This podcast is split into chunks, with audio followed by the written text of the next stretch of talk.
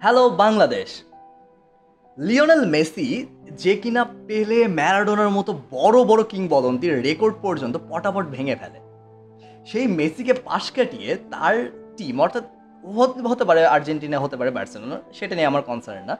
যে কোনো টিমে অন্য কেউ এসে টপ ফোকাসটা পাচ্ছে।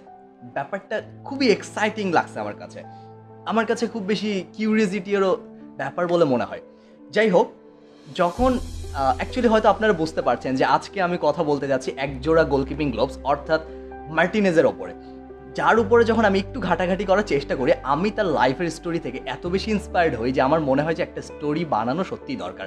অ্যান্ড গত গতকালকে সারাদিন আমি একটু টাইম দিয়ে আমার কাছে যখন পুরো ব্যাপারটা একটু গোছানো মনে হলো, তখন ভিডিওটা নিয়ে আপনাদের সামনে হাজির হয়েছি আমি Moshiur Shafi. Nineteen ninety two এর second September Damian Emiliano Martinez Romero জন্মগ্রহণ করে অ্যালবার্টো সুসানার ঘরে, রাজধানী বুয়েন্স আয়ার্সে যাই হোক, এগুলো আমাদের কনসার্ন না। তার ফ্যামিলির কথা বলার পেছনে অবশ্যই একটা কারণ আছে। ছোটোবেলা থেকে সে ফ্যামিলির ফাইন্যান্সিয়াল ইস্যু নিয়ে সাফার করা শুরু করে মূলত। সে একবার রাতের বেলা ঘুম থেকে উঠে দেখে, একদম ছোট্ট মার্টিনেজ রাতের বেলা ঘুম থেকে উঠে দেখে তার বাবা কান্না করছে। সে এবার তার বাবাকে জিজ্ঞেস করে যে, কেন কান্না করছে? বাবা তখন উত্তর দেয় যে এই মাসে পুরোটা পরিশ্রম করে সে যে পরিমাণ অর্থ উপার্জন করেছে, তা পরিবারের অন্যান্য খরচের পেছনে ব্যয় হয়ে গেছে। আগামীকালকে সকালবেলা তাদেরকে ইউটিলিটি বিল পরিশোধ করতে হবে। বাই দ্য এখানে বলে রাখা উচিত ইউটিলিটি বলতে আমরা বিদ্যুৎ বিল, পানির বিল, গ্যাস বিল বলতে যা যা বুঝি আর কি। সো ইউটিলিটি বিল পরিশোধ করতে হবে এবং এই টাকাটা তার কাছে নাই। সে জানেও না কই থেকে দিবে। সেটা নিয়ে মারাত্মক ভেঙে পড়ে। তার পরিবার এতটা দারিদ্র্যের মধ্যে ছিল। এরকম একটা ঘটনা অবশ্য নেইমারেরও আছে, যাই হোক সেটা নিয়ে আরেকটা ভিডিওতে কথা বলা হবে। মার্টিনেজ পরবর্তীতে যখন সে বেশ ফেমাস হয়ে যায় এবং তাকে অনেক মানুষ চেনা শুরু করে, সে তখন একটা কথা মানে বিভিন্ন ইন্টারভিউ এই একটা কথাই বলেছে যে, আমি আমার লাইফে কখনো এই ঘটনাটা ভুলতে পারিনি এবং কখনো পারব না। হয়তো পারিনি বলেই আমারও মনে হয়েছে, বিভিন্ন জায়গায় আমি এই কথাটা দেখেছি কমনলি দেখেছি। যাই হোক, এবার গোলকিপার মার্টিনেজের কথা বলি। অ্যাজ এ গোলকিপার মার্টিনেজ ছিল অসাধারণ। সে অনেক ছোট থেকে অনেক ভালো খেলা শুরু করেছে এবং সে যখন তার বয়স মাত্র ষোলো বছর, সে তখন আর্জেন্টিনা আন্ডার সেভেন্টিনের হয়ে খেলতো। আন্ডার সেভেন্টিন টিমে সে মূল গোলকিপার হিসেবেই খেলতো এবং সে এখানে অনবদ্য পারফরমেন্স দেখায় এবং পরবর্তী বছরগুলোতেও সে মারাত্মক খেলছিল। যার ফলে আর্সেনালের একজন স্কাউটের চোখে সে পড়ে এবং আর্সেনাল স্কাউটের চোখে পড়া পরে সে এবার আর্সেনাল টিমে গানারদের সাথে যোগাযোগ করে এবং গানাররা তাকে নিতার দ্বিতীয়বার পিছপা হয় নাই যাই হোক, নেয়ার আগে অবশ্য অনেক প্রসিডিওর আছে, তাকে লন্ডনে ফ্লাই করতে বলা হয় এবং লন্ডনে গিয়ে তাকে ট্রায়াল ম্যাচ খেলানো হয় ট্রায়াল কিছু শর্টস শেখানো হয়। সব কিছু মিলে সে অনবদ্য পারফর্ম করে। এই ঘটনাটা বলছি দু হাজার বারো সালের। এবং বারো সালে গানাররা যখন তার প্রতিভা থেকে মুগ্ধ হয়, তখন আর তাকে কোনোভাবেই তাকে হাতছাড়া করতে চায়নি। তাকে ওয়ান পয়েন্ট ওয়ান মিলিয়ন ইউরোতে তাকে চুক্তিবদ্ধ করে আর্সেনাল টিমে এবার মার্টিনেস তো ভাবা শুরু করে, তার জীবনের দুঃসময়গুলো বোধ হয় এবার শেষ হতে চলল এবং সে হয়তো ভালো কিছু সামনে দেখতে পাচ্ছে। কিন্তু দুর্ভাগ্যবশত তার জীবনের মেইন স্ট্রাগলিং পিরিয়ড শুরু হয় মাত্র। এবার সে যখন আর্সেনাল টিমে জয়েন করে টিমে জয়েন করার পরে তার প্রথম সমস্যাটা হয়ে যেটা দাঁড়ায়, তার সবচেয়ে স্ট্রাগলিং পিরিয়ডটা যায় একদম প্রথম কিছু বছর। কারণ সে টিমের কারোর সাথে কথাই বলতে পারছে না। এত দূরে, পরিবার থেকে এত দূরে বাবা মার কাছ থেকে সে এত দূরে গিয়ে কখনো থাকেনি। বরং যাদের সাথে থাকছে, তাদের সাথে সে কথাও বলতে পারছে না, কারণ সে একটা সিম্পল সেন্টেন্সও জানতো না ইংরেজিতে। সে ইংরেজি কিছুই জানতো না, যার ফলে তাকে প্রচণ্ড স্ট্রাগল করতে হয় এখানে, তার জন্য খুব ডিফিকাল্ট সিচুয়েশন ছিল। এবং এটাকেও ছাপিয়ে তার জন্য সবচেয়ে বড় ডিফিকাল্ট সিচুয়েশন হয়, আঠারো বছর বয়স পর্যন্ত সে একটা প্রফেশনাল ম্যাচও খেলতে পারেনি। শুধুমাত্র কিছু ফ্রেন্ডলি ম্যাচ খেলেছে। এবং এটাকেও ছাপিয়ে যায় যখন যে দেখা যায় নয় বছর সে আর্সেনাল টিমে কাটিয়েছে, কিন্তু আর্সেনালের হয়ে খেলেছে মাত্র পনেরোটা ম্যাচ। আপনি, আমি যদি এরকম একটা সিচুয়েশন ফেস করতাম, আমরা নয় বছর কোনো একটা টিমে বা কোনো একটা ক্লাবের হয়ে খেলছি, মাত্র পনেরোটা ম্যাচ পাচ্ছি। ভাবতে পারেন কীরকম আমরা ভেঙে পড়ব। এই নয় বছরে আর্সেনাল টিম তাকে বিভিন্ন টিমে বা বিভিন্ন ক্লাবের লোনের উপরে খেলতে পাঠায়। কখনো সে অক্সফোর্ড ইউনাইটেডে হয়ে খেলেছে, কখনো সে শেফিল্ডের হয়ে খেলেছে, কখনো রদারহামের হয়ে খেলেছে, কখনো উলভারের হয়ে, গেটাফের হয়ে, রিডিংয়ের হয়ে খেলেছে। কিন্তু এই যখন সে লোনে খেলছিল, সবচেয়ে ভালো পারফরমেন্স সে করে অ্যাস্টন ভিলাতে। অ্যাস্টন ভিলাতে পারফরমেন্স করার ফলে সে সাপোর্টার্সদের প্লেয়ার অফ দ্য সিজন অ্যাওয়ার্ডটা সে অ্যাচিভ করে নেয়। এবং এইবার টনক নড়ে আর্সেনাল টিমের। তারা ভাবে সোনার টিম পাড়া হাঁস আমরা আমাদের টিমে রেখে লোনে খেলতে পাঠাচ্ছি। এটা কেমন কথা?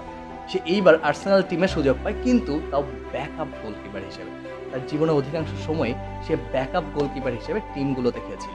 ইভেন তার সবচেয়ে কষ্টের ব্যাপারটা ছিল তার যে ডেবিউ সে আর্সেনাল টিমের একজন প্লেয়ার আর্সেনালের কিন্তু তার ডেবিউটা পর্যন্ত হয়েছিল অক্সফোর্ড ইউনাইটেডের হয়ে দুই হাজার বারো সালে লোনের উপরে। আর্সেনাল টিমের নজর পড়ে তার উপরে, সবই ঠিক আছে, কিন্তু সবচেয়ে বাজে ব্যাপার যেটা আমার কাছে মনে হয়েছে যে সে আর্সেনাল ক্লাবের একজন প্লেয়ার হওয়া সত্ত্বেও তার ডেবিউটা পর্যন্ত আর্সেনালের হয়ে হয়নি, বরং তার ডেবিউ হয়েছে অক্সফোর্ড ইউনাইটেডের হয়ে লোনের ওপরে দুই হাজার বারো সালে। সে এইবার অবশ্য লিগ কাপ জিততে তার টিমকে একবার সে লিগ কাপ জিততে ভূমিকা রাখে তার টিমের জন্য। কিন্তু তার এই চলার পথে খুব বেশি বলার কিছু নেই, প্রত্যেকটা সময় সে ব্যাকআপ গোলকিপার হিসেবে বিবেচিত হয় এবং আর্সেনালেও সে এইবার ব্যাকআপ হিসেবে বিবেচিত হয়েছিল। কখনোই সে মেইন গোলকিপার হিসেবে কনসিডার্ড হয়নি। এবার যেটা ঘটে দু হাজার বিশ সালে এসে এতদিন পরে, জুন মাসে হঠাৎ করে আর্সেনালের যে মেইন গোলকিপার অর্থাৎ লেনোর একটা ইনজুরি হয়, একটা সিরিয়াস ইঞ্জুরি হয় এবং লেনো কোনোভাবে খেলতে পারছিল না। যার ফলে আর্সেনালের এইবার মূল দলে সে সুযোগ পায়। এবং মার্টিনেজ এইখানে এতদিন তার মধ্যে একটা আরেকটা ব্যাপার ঘটে যে সে যখন অন্যান্য জায়গায় যাচ্ছিল, অন্যান্য ক্লাবের হয়ে খেলছিল ডিফারেন্ট সিচুয়েশনস ফেস করছিল আমরা হলে ভেঙে পড়তাম। কিন্তু মার্টিনেজ এখানে করেছে যেটা, সেটা হচ্ছে যে সে যখন ডিফারেন্ট সিচুয়েশন ফেস করেছে ডিফারেন্ট এক্সপিরিয়েন্স সে পেয়েছে। প্রত্যেকটা মুহূর্তে সে নিজেকে গড়ে তুলেছে। সে দেখেছে যে কোন টিমের হয়ে কেমন কি করলে, কীভাবে নিজেকে প্রুফ করা যায়। প্রত্যেকটা দিন নিজেকে ডেভেলপ করেছে সে। যার ফলে সে এখন একটা মারাত্মক একটা সৈনিকে পরিণত হয়েছিল। অ্যান্ড এইবার যেটা ঘটে, সে যখন লেনোর ইঞ্জুরির ফলে টিমে সুযোগ পায় টিমে সুযোগ পেয়ে সে কোনোভাবে অপরচুনিটিটা মিস করেনি। বরং সে আচরণ করেছে strike the iron while it is hot অর্থাৎ মানে লাইক অনেকটা ঝোপ বুঝে কোপ মারার মতো ব্যাপার। যে সে এবার দেখেছে সে এবার পারবে অ্যান্ড তার একটা সুযোগ এসেছে সো জিনিসটা নিয়ে খেলা উচিত। এবং সে এবার খুবই ভালো খেলে এবং চোদ্দতম এফএ কাপ উইন করতে তার টিমের সে একটা বড় ভূমিকা পালন করে। সবচেয়ে বড় ব্যাপার যেটা দাঁড়ায়, তার এই পারফরমেন্সগুলো বিবেচনা করে আর্জেন্টিনা টিমে তাকে আবার ব্যাকআপ গোলকিপার হিসেবে কনসিডার করা হয়। তার জীবনে এই ব্যাকআপের কুমন্ত্রণা যেন কোনোভাবেই যাচ্ছিল না। যাই হোক, এবার তার ভাগ্যটা আবার সহায় হয়। রিভার প্লেটের হয়ে যখন আর্জেন্টিনা টিমের মূল গোলকিপার অর্থাৎ ফ্রাঙ্কো আরমানি যখন খেলতে যায়, তখন তার টিমের প্রায় ষোলো জন কোভিড পজিটিভ হয়, যার মধ্যে ফ্রাঙ্কো আরমানি নিজেও ছিলেন। তার পরপরই মেবি একটা ইঞ্জুরিও হয় আরমানির আরমানির ইঞ্জুরির পরে এবার সে প্র্যাকটিস সেশনগুলোতে একের পর এক ভালো করছিল, অর্থাৎ মার্টিনেজ একের পর এক ভালো করছিল, করার ফলে কোচ লিওনেল মেসি অন্যান্য টিমমেটদের চোখে সে একটা বেশ একটা বড় একটা জায়গা ক্রিয়েট করতে পারে নিজের জন্য। এইবার যখন সে নিজের জন্য একটা স্পেস ক্রিয়েট করেছে, তাকে ধীরে ধীরে ম্যাচেও সুযোগ দেওয়া শুরু করা হয়। ম্যাচে শুরু, সুযোগ দিতে দিতে একটা সময় এরকম দাঁড়ায়, সে গোলবারের নিচে আর্জেন্টিনার সবচেয়ে বিশ্বস্ত একজন চরিত্র। এবং লাস্ট ম্যাচ অর্থাৎ সেমিফাইনালে আর্জেন্টিনার টিমকে ফাইনালে তোলার জন্য যে মূল ভূমিকা ছিল, সেটাও সে পালন করে। সে এবার মঞ্চের মূল চরিত্রে পরিণত হয়। এটাই ছিল আমার সবচাইতে এক্সাইটিং লাগার একটা জায়গা, সবচেয়ে কিউরিয়াস লাগার একটা জায়গা যে হঠাৎ করে কে এমন যে আর্জেন্টিনার টিমে মেসিকে পাশ কাটিয়ে সে নিজে মূল ভূমিকায়। সো আমি আসলে খুব বেশি ইন্সপায়ার্ড একজন এমন ব্যক্তিকে দেখে যে ছোটবেলা থেকে দারিদ্রতার শিকার হয়েছে, তারপরে সে নয় বছর মাত্র পনেরোটা ম্যাচ খেলে, তারপরও সে নিজের ভেতরে যে উজ্জীবনী শক্তি সেটা হারায়নি, তারপরেও সে লড়ে গেছে, প্রতিদিন লড়ে গেছে। এরকম একজন মানুষের ব্যাপারে জানতে পেরে আমি অন্তত নিজেকে খুব বেশি লাকি মনে করছি। যাই হোক, প্রত্যেকটা ভিডিও শেষে আমি একটা করে লেসন দিই অ্যান্ড আজকের আই নো দ্য স্টোরির আজকের এপিসোডের আমার কাছে মনে হচ্ছে যে কখনো আপনি হোপ হারাবেন না। কে বলতে পারে? আগামী কালকেও সুযোগ আসতে পারে, কিংবা আপনারও হয়তো নয় বছর লাগতে পারে সুযোগ আসার জন্য। হয়তো একদিন আপনিও এরকম বড় বড় ক্যারেক্টার মেসি বা অন্যান্য বড় বড় ক্যারেক্টারকে পার করে আপনিও একটা মঞ্চের মূল চরিত্রের ভূমিকা পালন করতে পারেন। কে বলেছে? আপনি কি গ্যারান্টি দিতে পারবেন? আপনি কখনো এরকম হবেন না। হয়তো হবেন। কিন্তু সেজন্য মনোবলটা শক্ত করতে হবে। প্লিজ কখনো নিজের ভেতরে স্ট্রেংথ সেটা হারাবেন না। তাইলে দেখবেন, একদিন সাফল্যের শিখরে অনেক উপরে উঠবেন আপনি। সেদিন হয়তো আমি এখানে বসে আপনার স্টোরিটা বলতে থাকব। যাই হোক, অনেক ভালো থাকবেন। আর আশা করি মনোবল হারাবেন না। আল্লাহ হাফেজ।